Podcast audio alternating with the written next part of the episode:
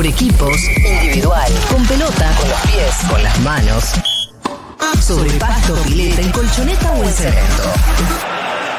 No importa cómo ni dónde. Si es deporte, nos lo cuenta Santi Lucía.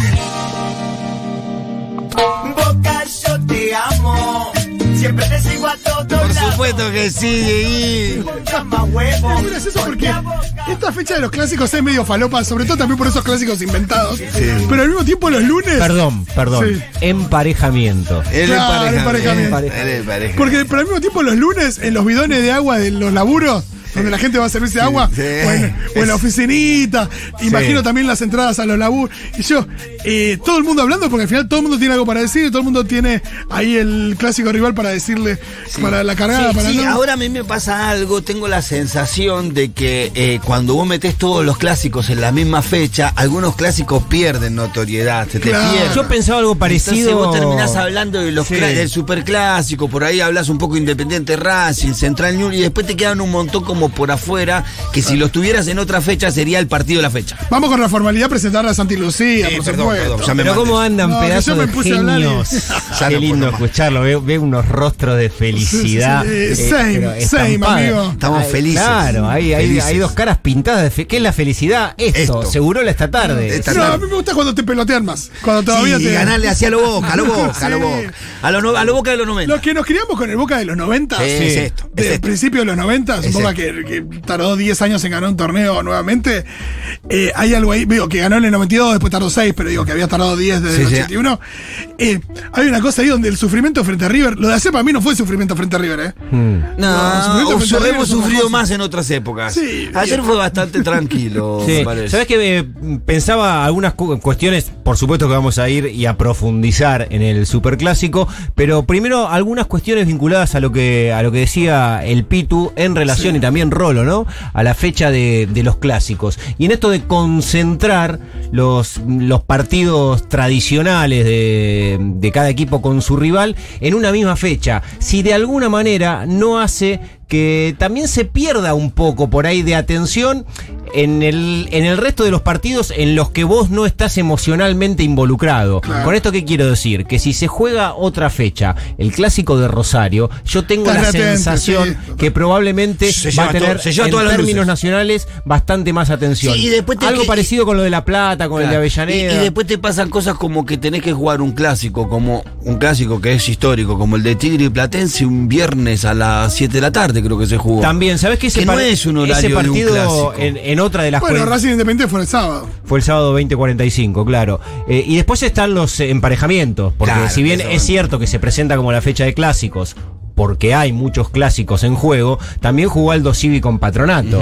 Que vos decís, la rivalidad, bueno, que hicieron lo que pudieron. O jugó Barraca Central con Sarmiento de Junín. Claro. Que vos decís, bueno. En el lo del ascenso, nada Había- más. Quizás el criterio es ese. Sí, y así te había que emparejar. O el partido que van a jugar hoy, Defensa y Justicia y Arsenal. Que es cierto que son de la zona sur Sí. del conurbano bonaerense. Ahí, sí, pero sí, sí. tradicionalmente ninguno encuentra a su clásico rival No, de toda ¿será la vida. será, ¿Arsenal cuál es el clásico? ¿Doc Sud? ¿Cuál El es? porvenir. El porvenir. El porvenir. Claro, claro, el- el el pobre. Rodolfo Páez lo hizo canción con el Doc Sud, ya tuvo un hijo y lo bautizaron El Arsenal. chico de la tapa. Exactamente, pero ahí la rivalidad de, de siempre y Barrial la tiene con, con el Porve de. Ah, de ahí saqué que era.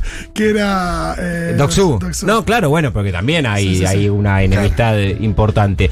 En relación a los clásicos, y recién el Pitu mencionó a uno con una mirada por lo menos un poco más amplia de la fecha antes de ir a lo que sucedió con la victoria de Boca, hay una particularidad, yo no sé si, si es un patrón, pero evidentemente en esta fecha se dio y cuando uno ve la foto de los resultados eh, empieza a pensar si eso dice algo. Que el único equipo que pudo ganar de local en relación a los clásicos enfrentamientos, no estoy hablando de los emparejamientos, sino de los clásicos, el único que ganó como local fue Tigre. Que Le ganó Claro. 4 a 0 a Platense en un partido que a los 33 minutos del primer tiempo, a los 34 ya estaba 3 a 0 Sí, ya y nos quedamos sin partido muy rápido. ¿Cómo juega el pibete que, estaba, que era de boca? ¿Cómo eh, juega en El, el X, El- el- no, el El otro. cinco. El que juega el rubiecito juega enganche, que, está, que ahora es del Milan y está a préstamo. que Colidio. Colidio, juega sí, jugadorazo. Bueno, y, Ma- juega. y Mañinki son mil goles en, en la Primera Nacional y está validando todo en Primera Sí, División. te iba a hacer una pregunta en cuanto, ¿qué pensás en cuanto a esto, el tema de que ganaron los visitantes en los clásicos más importantes, por lo menos? La presión de lo que significa jugar un clásico, la presión de solo el público local, parece, me parece que es perjudicial para el equipo Bueno, propio. eh, Sí, bueno, y- pasa también jugar, con los no clásicos. Porque si, no, agarrás. si no encontrás el gol rápido, la presión de la gente empieza a ser un problema. Y pasa con los partidos que no son clásicos. Yo creo que si vos agarrás los últimos 10 partidos que perdió River, la mayoría son en Monumental o no. Y probablemente, sí. Por ejemplo, digo Boca por ahí también, ¿eh? no, no es para chicanar ni nada, pero con River me llama mucho la atención. Como que la carga del clásico, todo lo que se juega en un clásico, se comió en algunos técnicos, seguramente quizás lo vas a Sí. decir, ¿no? Eh, toda esa tensión que se juega en un clásico, si encima le sumás solo el público local, porque si hubiera un público mixto, visitante y local, la Es disputa distinto. es distinto, pero solo Sí. tu público ahí, en donde se escuchan los murmullos cuando te equivocás, el uh, el i, viste que el fútbol es algo 80% anímico, me parece Sí, a mí, ¿no? Y sobre todo cuando no venís bien, recién decías se Claro. comieron algunos técnicos, bueno, quedó en el camino el Kili González, Sí. que obviamente fue el más eh, resonante por lo que significa y también por, por el cuero canalla que tiene Claro, el no se putea ¿no? así un ídolo del club. Exactamente. No Ah, ¿lo un- putearon? Sí, man, Uno lo putearon, rápidamente lo, lo identifica con piel canalla y, y es un tipo que siempre... Es como que nosotros puteemos, yo que sé, a yo ayer- Palermo. no, y yo ayer Batalla se Sí. podría haber comido 7 que no lo había puteado. No, no, eh, no se puede putear los ídolos Sí, así. sí, si lo Pueden me fracasar los ídolos en el club porque es algo que puede pasar. Muchos ídolos han fracasado. Son riesgos que se asumen pero- también, digo. Pero no se puede putear a un ídolo, no se puede rifar la idolatría de los. Porque si no te quedas sin ídolos. Y un club sin ídolo es un club sin vida, sin alma. No sé cuántos clásicos se ah, pudieron ver, eh, intuyo que muchos o, o en los resúmenes o demás, pero desde el punto de vista de la atracción en la confrontación de- del partido, del desarrollo de juego, por lo menos de los que vi yo, que, que vi varios el fin de semana, el más atractivo fue el clásico de Avellaneda.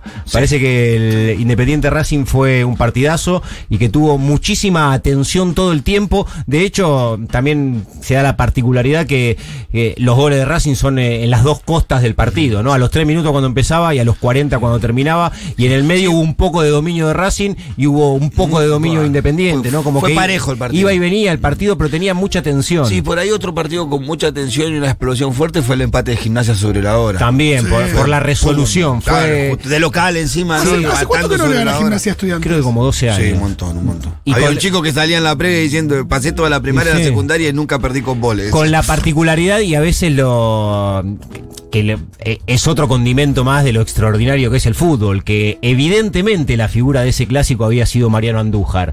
y Estudiantes claro. estaba sosteniendo una victoria porque mm, Mariano tuvo una tarde Sí, sí. sensacional. Y en la última pelota del partido, eh, de manera insólita, se le escapa por abajo, por abajo del cuerpo. Que vos decís, un, un tipo que vino sosteniendo ese nivel de rendimiento durante todo el partido y en una que encima no parecía de las más difíciles que llegaron, se le escapa y lo empata a Y fue gimnasia. tal la explosión de la gente que estaba en el estadio, en el gol, que después se produce un silencio que la gente agotó todo, porque yo me quedé esperando la gente cantando cuando terminó el partido y la gente quedó explotada, había gritado el gol de una manera desaforada. Sí, eh, algunas cuestiones que tienen que ver ahora sí con el, con el Boca River, que fue el centro de atención, evidentemente, de la tarde. Antes de ir a, la a lo futbolístico, eh, es, es necesario. Eh, válido este, y creo que muy pertinente volver a tener una mirada sobre lo que pasa en, en- en el marco del partido, en el contorno Hubo- de- hubo del bardo, cuadro. ¿no? ¿no? Hubo bardo de vuelta, como la última vez que jugaron en octubre, que hubo muchísimos problemas con, con la policía fundamentalmente, y con una situación que es bastante previsible y que se vuelve a reiterar, que es cómo controlar a la cantidad de público que va sin la entrada correspondiente, que fue lo que había pasado en el último clásico. Y van contra los molinetes y pasan los molinetes y se terminan metiendo adentro de la cancha, y en el medio de todo eso eh, siempre hay represión, siempre hay ne- Sí, nenito caído siempre- en el piso. Y siempre es en el mismo momento que está entrando la gente concentrada. Y siempre hay un montón que tiene la entrada como, como, como debió tenerla y se termina quedando afuera. Digo, y todo eso volvió a suceder. El saldo no fue, por lo menos de acuerdo a lo que informaron desde los organismos de seguridad, demasiado grueso, porque hubo 18 detenidos, algunos policías heridos, algunos hinchas de River también heridos, pero uno cuando ve las imágenes, eh, y fue una hora antes del clásico donde se empezó a descontrolar todo, decís, eh, durante toda la semana se vino hablando de que esta situación se, se, podía dar. Sí, más teniendo en cuenta la relación con la hinchada de River, lo que viene pasando hace tiempo con la hinchada de River, que viene de, o sea, de, de, de- de una- de mal en peor. Bueno, hace, hace un tiempo atrás, en, en- antes de que se jugara el clásico de la final, Sí. hubo un allanamiento, fueron presos toda la cúpula de la, de la hinchada de River, se le encontraron un montón de entradas. Sí, ahora que viajaron a Salta Sí, también. Sí, sí, un la entrada y estuvo mucho tiempo sin entrar. Después, hace un par de partidos, empezaron a viste, entrar de día a poco, quizás no las primeras figuras, la segunda y tercera línea a la cancha. Y el otro día viajando al partido de Copa Argentina, otra vez otro hecho en donde van muchos detenidos, le encuentran drogas, armas de armas blancas, viajando a, al norte, creo que en Jujuy Salta, ¿no? En Salta con En Deportivo Salta. La Ferrera. Y bueno, yo creo Y que, ahí, ahí yo creo público- que era previsible. los dos, ¿no? Sí. Ahí Claro, en la y creo que era, que previsible, lo, como bien dice eh, Banti, lo que iba a pasar en este clásico. Porque aparte cuando vos ves en la tele, la operatoria es la clásica de la... Es la típica avalancha de lo redondo cuando yo tenía claro, es 13 eso. años, que claro. se juntaban 200 en un costado y, Y gritaban, esperemos el momento y vamos. Avalancha, y corrían todos y llevaban puesto y entraban. Era lo mismo, o sea, vos Sí. la mirabas por la tele y ya veías cómo se iban agrupando. O sea, hubo ahí una falta de Claro. profesionalidad de la fuerza de seguridad. Sí, y de previsión, De Pitu, previsión, porque sí. Hace cuatro meses pasó y vos sabías que ahí estaba la pared y si avanzabas, inevitablemente No, te la también- vas a poner contra la pared. y se la pusieron. Y es raro porque en algunos, en algunos eh, partidos y demás, ya no podés estar a dos, tres cuadras de la cancha sin la entrada. Sí. Digo, ¿O no? Sí, sí, igual ahí, digamos, como lo, lo que cuenta el Pitu de. No sé cómo son los- los cordones, contra, ¿no? el primer, contra el primer cordón y después ya Ah, es todo sí. corrida para adelante. Claro. Pero generalmente Ah, suele darse una la. especie de avalancha que se hacen unas corridas de entre 100, 150, 200 personas Sí, que, que se llevan va puesto todo lo que viene por delante y tratan de llegar Sí, lo más lejos posible. Redondo, Sí, sí. no fue lo único que sucedió. También hubo bengalas que, y esto también muchas veces me pasa est- estar en las transmisiones de los partidos de fútbol y, y- y nosotros, y lo digo con lo- con- con- como encargado de, de estar en ese lugar transmitiendo lo que sucede, este, con los pies adentro del plato, muchas veces hacemos descripción de la fiesta y, y- y del clima que se vive.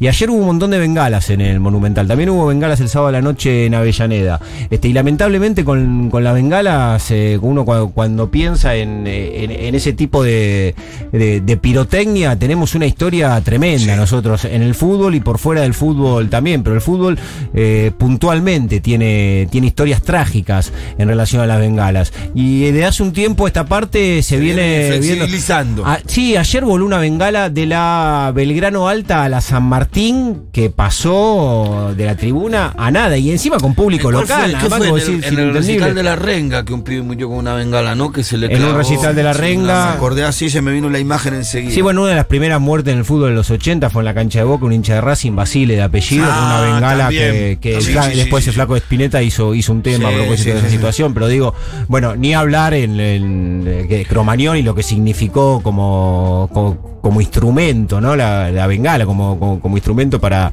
este, desembocar en, en una tragedia. Y en las canchas se vienen viendo y Sí, y cada vez más. Y ayer en River hubo bastantes también, y volando de tribuna a tribuna. Lo que también hay que decir de que sería más sencillo para River resolver este problema eh, cediendo como hacen siempre las comisiones directivas de los clubes, sentándose a negociar con la hinchada y tratando de que estos ademanes no, no ocurran, que eso hubiera implicado entradas por afuera. Evidentemente, si la hinchada de River hizo estos de- ademanes es porque no está contenida. No, porque claro. cuando jugamos en la bombonera no pasa eso. Claro. Porque hay una contención, hay que decir la verdad, hay un distinto accionar, hay una relación distinta y la verdad que es todo más ordenado.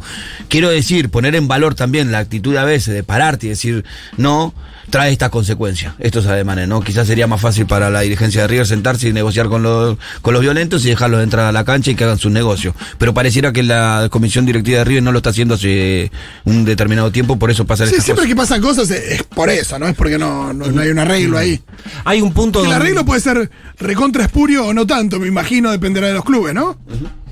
Hay un punto donde el fútbol se vincula con la radio, que, que es importante porque me parece que sirve para, en este caso, para la- la- las dos especialidades. Es que siempre de revancha. Nosotros nos sentamos acá, hoy, qué sé yo, no sé, hacer un programa que no está tan bueno, mañana te de revancha, loco. Claro. Mañana te puede salir bien. Mañana viene Julita y la Sí, ¿Y qué carajo tiene que, claro, qué carajo tiene que ver esto con el clásico? Que a, a Rossi le dio revancha. Sí, Este, Agustín Rossi, sí, que fue la gran figura del clásico, hace cuatro meses, en ese partido en octubre, cuando Lo- River había ganado Lo 2 a puteamos 1. en arameo. Sí, claro, y que tuvo responsabilidad en el primer gol, que, que uno decía, bueno, ¿qué, qué intentó hacer ese día Agustín Rossi tirándose para adentro del arco con un tiro que vino bastante frontal de Julián Álvarez? Pero bueno, le sucedió. No, y ahora se tiró parecido y le sacó la pelota arriba. Exacto, y ayer fue la contracara, ¿no? Daba la sensación de que son esos partidos donde un arquero decía, bueno, le puedo tirar con todo lo Sí. que tengo y, Y no va a nada, entrar. y nada va a sí, entrar. yo a los 35 minutos del segundo tiempo yo dije, "Mm, me parece que Rossi hoy no le hacen un gol ni que le pateen, siempre es se difícil esto de los arqueros, porque hay arqueros que tienen una regularidad,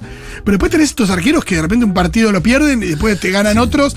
No sé lo que pasó con Donnarumma el otro día en el partido del Madrid Oh, contra el PSG. Sí. Ese es un tipo que te salva partidos. Pero Sí, que también te los te entierran como el otro día. No, aparte Rossi tuvo un proceso muy particular porque creo que eh, cometió muchos errores en Boca, eh, errores eh, graves. Me acuerdo en la Copa Libertadores, creo que fue con el Palmeira, una mala salida o con un equipo brasilero que le meten un gol por arriba que sale Sí. a, cualquier lado fuera del área.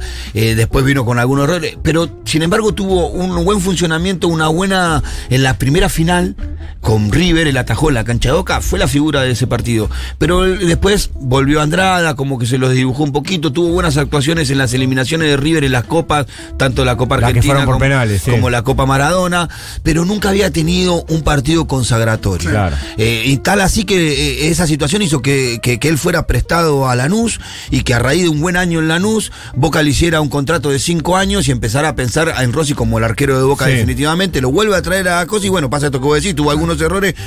Hoy creo que fue, el de ayer fue el partido consagratorio de Rossi en el arco de Boca. Un, un partido completito, ¿no? Sí, Diría. de hecho esta- hoy estaba repasando que habitualmente lo hago porque es un ejercicio que siempre me gusta, más allá de que quedaron muy en el pasado los diarios, papel. Lindo, lindo. No, ver los puntajes. Y salvo un diario, todos le pusieron 10. Mira, Y- ya hace mil años que le veo los puntajes. Claro, no, y, pero decía, claro, ¿y por, ¿y por qué no le vas a poner 10? ¿Y quién no le puso 10? ¿Qué? Clarín. le puso 9. Qué raro que no, sea- nueve. qué raro Le que no haya sido nueve. Farinela. Bueno, Farinela es una forma de decir que, Sí. que River jugó mejor por no le 10. Le puso 9. Pero bueno, en parte también es una manera de entender el partido que Agustín Rossi haya sido la figura eh, y el futbolero sabe que eso eh, tiene cierta descripción de lo que pudo haber pasado, porque River evidentemente que lo atacó a Boca, de hecho en el primer tiempo creo que Boca se fue al descanso sin haber pateado al arco, en el primer tiempo Boca. no tuvo Sí, no, no aproximaciones, tuvo aproximaciones, sí alguna Todo lo de, que- todo lo que alguna de patear al River. arco- Que tuvo tres o cuatro River en el primer tiempo, una muy clara de, de Julián Álvarez. Una que, pilada de, que de se Julián. lleva tres puestos y Sí, que la, la, tapa la Rossi. primera es una de Julián también que le pega medio incómodo. que. Pero pega- no pasa tan cerca parante. del arco. Sí, y después hay una de Ezequiel Barco también, Sí, que hay una que- buena tapada de Rossi. Fueron esas tres Esa, que le pegó bastante flojito Barco, diríamos, no fue Sí. un gran tiro. Es cierto, y ya el segundo tiempo fue distinto, los cambios a Boca evidentemente lo, lo mejoraron eh, y además también jugó con el condicionamiento que tenía Advíncula, que en el primer tiempo para mí jugó un- en un buen nivel,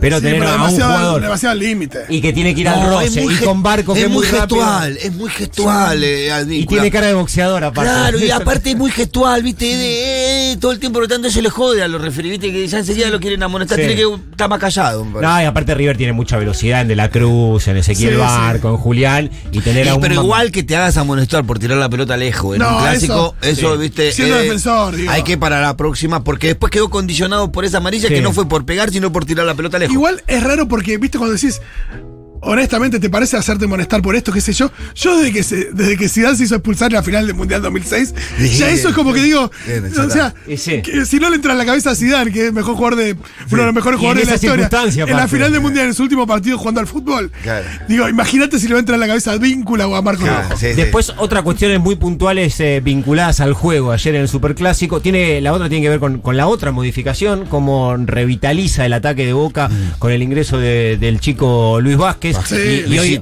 hoy, es fácil hacerlo acá como tres gordos hablando de fútbol y decir, eh, Benedetto no estaba para jugar. Bueno, No, claro. pero evidentemente la búsqueda Aparte, era apostar a la jerarquía, al Si talento, a la experiencia. Como, como, como pasó, o al menos todos los periodistas que siguen a Boca dijeron que pasó así. Y te dice el día anterior, yo estoy el 100%, quiero jugar mañana. Y vos lo ponés. Sí, No, y y de hecho dicen, que la salida no terminó siendo por una cuestión eh, de, de una lesión no, muscular, sino, fiebre. Exactamente. Un estado febril. Se, se sintió. Yo creo que igual, no, a veces yo dudo un poco los partes médicos de Boca que cuenten algunas cosas. No sé si habrá sido un golpe de fiebre sino que él se sentía muy incómodo en el partido. Eh, ya se lo veía protestar mucho, haciendo señales, juguemos, se acerca al banco a decir la batalla, eh, cortémoslo con los- cortémosla con los pelotazos, Sí. en un momento del primer tiempo. Yo lo creo que estaba incómodo en Sí, el quedó partido. un par de veces fuera de Que- juego. y, que, y que me parece que es natural que esté incómodo Benedetto porque Benedetto es un 9 para un equipo que juega arriba, Sí, que en un genera. equipo compacto y que te genera una oportunidad de, de gol seguida, ¿viste? Porque no es un jugador que va a venir a presionarte muy, muy abajo, va a venir una, a hacer un- una tarea defensiva. O, ¿Me entendés? Me parece que es un jugador que necesita que lo. Necesita el equipo. Claro, que, lo, que, lo- que le vayan Sí, generando. claro. Y no pasaba eso en Boca, Boca estaba partido. Entonces, naturalmente, él estaba inmóvil y creo que, que ahí está el- el- la entrada de Luis Vázquez, le dio esa frescura. Sí, que tiene una incidencia muy favorable para, para el desarrollo del juego de Boca, por supuesto. Y después también capitalizar al máximo el error cuando vos sabés que enfrente tenés eh, a un equipo que por lo menos eh, de- desde hace un tiempo tiene un funcionamiento importante como lo es River. Vos en este tipo de partidos, eh, lo sabe Boca y cualquier rival de River, que las posibilidades que tenés quizás Son no pocas. son muchas, pero tenés que tener una efectividad altísima para intentar eh, ganar el partido o meterte en partido. Y Boca la primera que tuvo concreta terminó con la pelota dentro del arco después del evidente error de González jerarquía Pires de y Villa Armani. Aparte, ¿no? Que hasta ese momento, eh, por lo menos yo, mi hijo y todos los que estaban cerca mío lo estábamos insultando bastante. Porque participaba poco. Pedíamos el cambio urgente. El- un segundo antes que haga el gol, lo estaba puteando y decía que lo saca Villa ya, que lo saca Villa ya, mira así gol de Villa. Me Sí. quería morir. Dije, bueno. Eh, no, y justo acá había un mensaje, y es algo de lo que hemos hablado mucho en este programa, que Villa no debería estar jugando en Boca. Eh, No, claro. eh, acá dice, soy Aru, socia de la comunidad, quería Sí, preguntarles sí, qué piensan de los clubes que dejan seguir jugando a jugadores con denuncia de violencia de género. Mm. Más allá de la pasión que transmiten los superclásicos, no son cosas a revisar por los grandes clubes. Claro que Sí, sí. sí, sí, Sí, por los Hablamos grandes, por los medianos y Sí, por los- más, por los más en. Boca que tuvo muchísimas contradicciones con el tema Villa. Lo apartó primero porque había una denuncia, después la denuncia continuaba y sin embargo cambió de actitud por una necesidad futbolística. Lo que pasó, para ser más claro con la, con la, con la chica, es eh, que Boca necesitaba de Villa y puso sobre la balanza, eh, más importante le pesó más que Boca jugara mejor que tenerlo a Villa fuera por violencia de género. Claramente Villa es culpable de violencia de género, tiene una denuncia, le pegó a su mujer y no debería estar jugando en la primera de Boca. Sí, sin dudas, y es verdad lo que dice Pitu, que los clubes van por el lado de son cosas personales, eso que se define en la justicia, toda una cosa que eh, desliga al club de cualquier cosa, y sobre todo por esto de decir, bueno, son cuestiones personales como si el pibe eh, tuviera, no sé, eh, ludopatía. Claro. Digo, y no fuera responsable penalmente de, de, de ejercer violencia sobre. Sí, cuando haces el recorrido eh, está muy bien y coincido, firmo al lado de lo que decía Pito, lo que decís vos, Rolo. Y no es el único caso el de Sebastián Villa, ¿no? Pero bueno, sí, quizás el más resonante por la camiseta eh, que porta y le agradecemos, por supuesto, también a, la oyentada, a la miembro de la comunidad que, que, traiga el tema, porque también es válido hacerlo cuando todas las luces están apuntando por ahí a la figura del clásico. Bueno, recordar también que hay atrás, eh, en este caso, de la figura del clásico que es Sebastián Villa. Conferencia de prensa de River, eh, intuyo que había muchos hinchas de boca más pendientes de, de escuchar en esa situación, que la verdad y no suele estar después de derrotas importantes, eh, Marcelo Gallardo sentado ante los medios de comunicación y hubo ahí una rispidez, escucha. ¿Tenés alguna autocrítica? ¿Cómo lo ves vos? ¿Cómo lo analizás? ¿Es una, ¿Es una pregunta o es una opinión tuya? No, no, más allá de mi opinión, eh, se sabe que al no estar Héctor David Martínez, muchos piensan o hay una muchos voz piensan, encontrada muchos sí, de que esté piensan. González ¿Es una Pires opinión o es una no pregunta? Maidana. Habla por vos, no por No, lo que no, muchos piensan. Es una opinión y una pregunta. Saber qué autocrítica haces y tal vez podría jugar otro reemplazando, porque ya con San Lorenzo tuvo eh, errores González hay, hay Pires. que, hay que mantener la escenería, tranquilo. A mí no me confunden eh, esta- estas situaciones. Una derrota, un, un resultado adverso. Tranquilidad, serenidad. Dieguito estaba sacado. Dieguito está sacado. Sí. Eh, lo veo respondiendo mensajes a oyentes gallinas que están mandando eh, mensajes al WhatsApp. Dieguito responde. Quiero avisar que no soy yo. Eh, así que eso. Que se haga cargo, ¿no? También de lo que se tiene que hacer. Te voy a ir a buscar, ¿no? La gente está sacada. Que y bueno, le, le toca. Mira, acá dicen que Rossi también tiene denuncia de violencia. No, probablemente si tiene denuncia juega en Boca, porque eh, Boca está lleno de jugadores con denuncias. Eh, a veces nos cuesta seguir el paso, yo mucho menos que no, no tengo ni idea del tema, pero, pero mira, Rossi parece que también, mira. Sí, no- me- el caso de la denuncia de Villa creo que no se terminó el proceso porque hubo un acuerdo en, eh, entre las partes y, y que le habían levantado la denuncia finalmente Eso a pasa mucho Sebastián. Villa. Eso pasa mucho con los jugadores de fútbol que eh, terminan. Hay muchos intereses acuerdos. porque, porque el tipo. Lo que, oh, por supuesto, no limpia, por lo menos públicamente, absolutamente nada. Así no, te diría que hasta todo lo contrario. No, en general, en general esas situaciones, cuando se arreglan con guitas porque denotan culpabilidad. Sí, absolutamente. Eh, bueno, alguna cuestión más que tiene que ver con, con el Boca de, de Sí, no, quería decir que eh, poco tolerante Gallardo siempre tiene esas reacciones.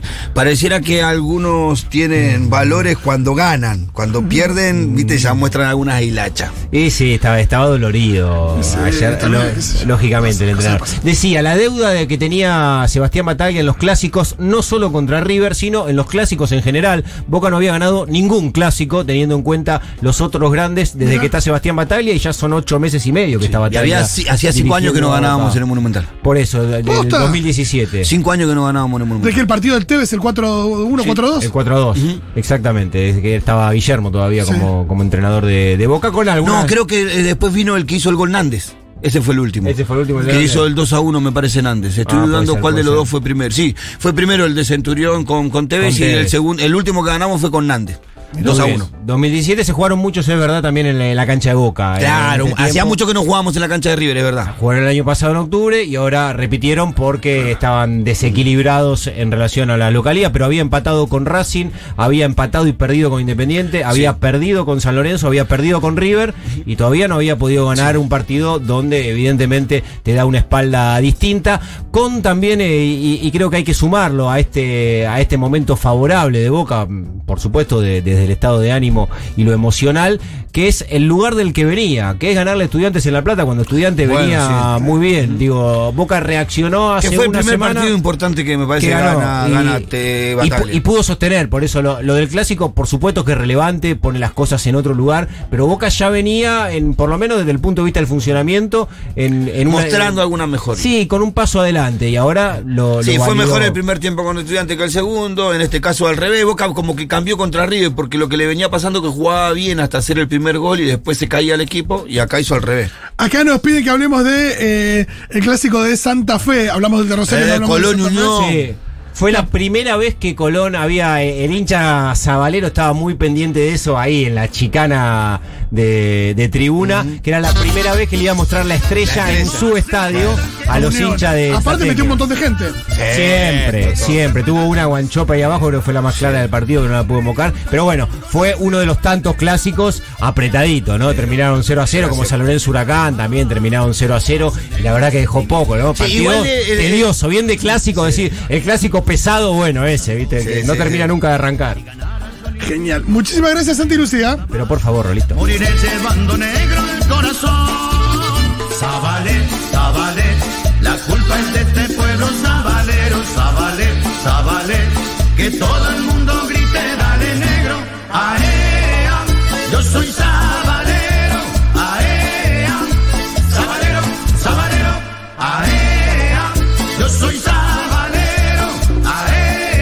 ¿Sabés que me acabo de dar cuenta que me mandé la cagada yo? Flow